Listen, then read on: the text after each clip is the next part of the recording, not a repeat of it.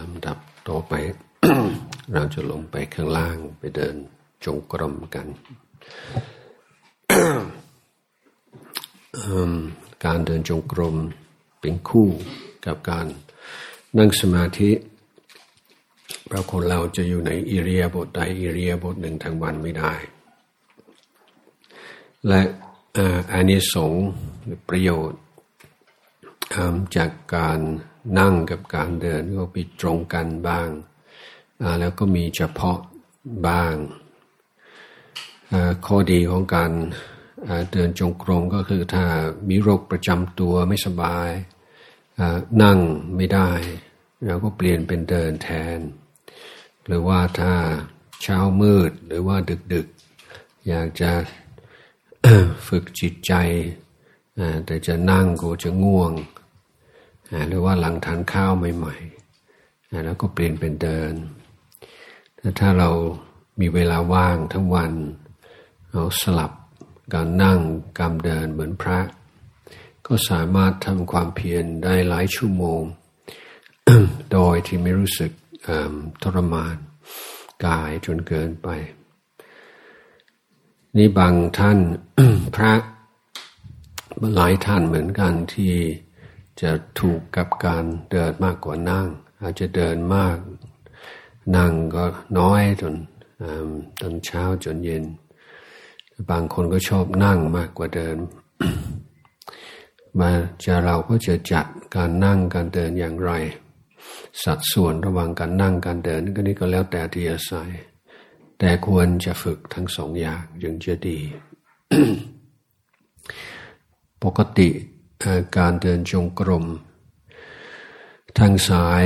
หลวงปูชาสายวัดป่าเราเนี่ยจะเดินของข้างปกติ เหมือนเดินทั่วไปสำนักพม่านี่ก็จะเดินช้าๆ แต่ของเราแล้วก็เดินปกติ ข้อดีของการเดินในจังหวะ หรือว่าในลีลาปกตินั้น ก็คือ สติหรือสมาธิที่เกิดขึ้น ระหว่างการเดินจะนำไปประโยคใช้ในชีวิตประจำวันก็ง่ายที่เราเดินปกติแต่เราก็จับมือที่ที่ตักเพื่อความสำรวม แล้วก็มองไม่ไม่มองซ้ายมองขวา ทีนี้ถ้าเดินคนเดียว เราก็จะกำหนดเส้นทางยี่สิบถึงสามสิบเก้า แล้วแต่แล้วก็จะมีสามจุดคือจุดต้นทาง กลางทางปลายทางสามสามจุดนี้จะช่วยให้เราได้ตั้งสติขึ้นมาใหม่ถ้าเกิดเผลอต้นทาง เราสังเกตว่าจิตใจอยู่ไหมเผลอไปไหมกลางทาง ปลายทาง ถ้าสมมติทางจงกรมเรายาวยี่สิบยี่สิบสี่เก้าก็กลางทางก็สิบสองเก้าฉะนั้นถ้าจิตเผลอมันก็เผลออย่างมากไม่เกินสิบสองเก้าหวังว่าจะน้อยกว่านั้น แต่ก็จะทำให้เผลอไม่นาน ถ้าเดินคนเดียวถ้ารู้สึกไม่ไหวแล้วจิตมันฟุ้งซ่านยืน ดูลมหายใจเข้าลมหายใจออก ดังสติขึ้นมาใหม่จึงคอยเดินต่อ ในวัดป่าส่วนมากก็จะมีที่นั่งข้างทางเดิน เพราะบางทีเราเดินไปเดินมาจิตจะร่วมเป็นสมาธิ ก็อยากนั่งก็ไปนั่งอยู่ตรงนั้นก็ดีเอการเอการเดินนี่จะเข้าสมาธิลึกเหมือนตอนนั่งก็ไม่ได้ เพราะว่าลืมตา แต่มันดีที่ว่าถ้าจิตใจหายฟุ้งซ่านหายวุ่นวายแล้วปัญญาจะเกิดขึ้นง่ายกว่าตอนนั่ง เพราะจะมีจังหวะของการเดินช่วย แต่เรื่องการเลือกสิ่งรู้หรือสิ่งกำหนด ระหว่างการเดิน นักภาวนาส่วนใหญ่จะไม่ใช่ลมหายใจระหว่างเดิน มันจะไม่น้อยน้อยคนที่จะได้ผล คือไม่ถึงก็เป็นข้อห้าม แต่ส่วนมากเราจะตั้งสติในความรู้สึก ในฝ่าเท้า ในขณะที่สัมผัสกับพื้น แล้วถ้าถ้าจะใช้คำบริกรรมว่าพุทโธ ก็ดีเหมือนกันคือพุทโธพุทโธอย่างนี้ที่ในการเดินเป็นเป็นแถวยาว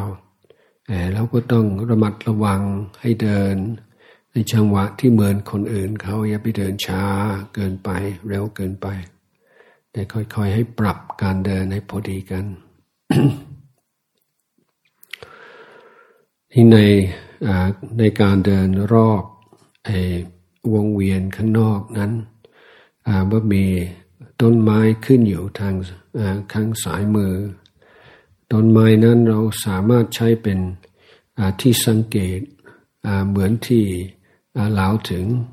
จุดกลางทางของทางจงกรม ทุกสิบเก้าสิบหาเก้ามาถึงจุดต้นไม้ต้นหนึ่ง ก็ลองดูว่าจิตจะยังอยู่ไหมถ้าเผลอไปตั้งสติใหม่ นั้นทุกทุกสิบเก้าสิบห้าเก้ายี่สิบเก้าให้ให้มีข้อสังเกตข้างทาง เพื่อจิตใจเผลอจะเผลอไม่ได้นาน ถ้าเริ่มต้นการการเดิน ให้เราระลึกให้เราทบทวน เหตุผลความสำคัญ คุณค่าของการกระทำเหตุดังความรู้สึกที่ดีต่อการภาวนา อย่าปล่อยให้จิตไปคิดโน่นคิดนี่มันจะดึงกลับมายาก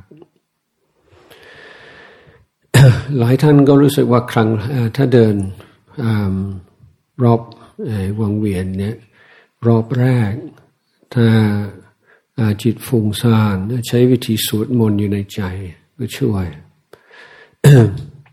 บางทีเริ่มต้นในการกำหนดความรู้สึกในฝ่าเท้านี้มันจะรู้สึกอึดอัดนิดๆดังถ้าเรารอบแรก อ่านสวดมนต์อยู่ในใจ ถ้าเราเคยท่องบทไหนอย่างอิทิปิโสเป็นต้นเนี่ยเพื่อให้ให้หายฝูงซ่านจึงคอยกำหนดความรู้สึกที่ฝ่าเท้าโอเคเชิญลงไปตั้งแถวกันเลย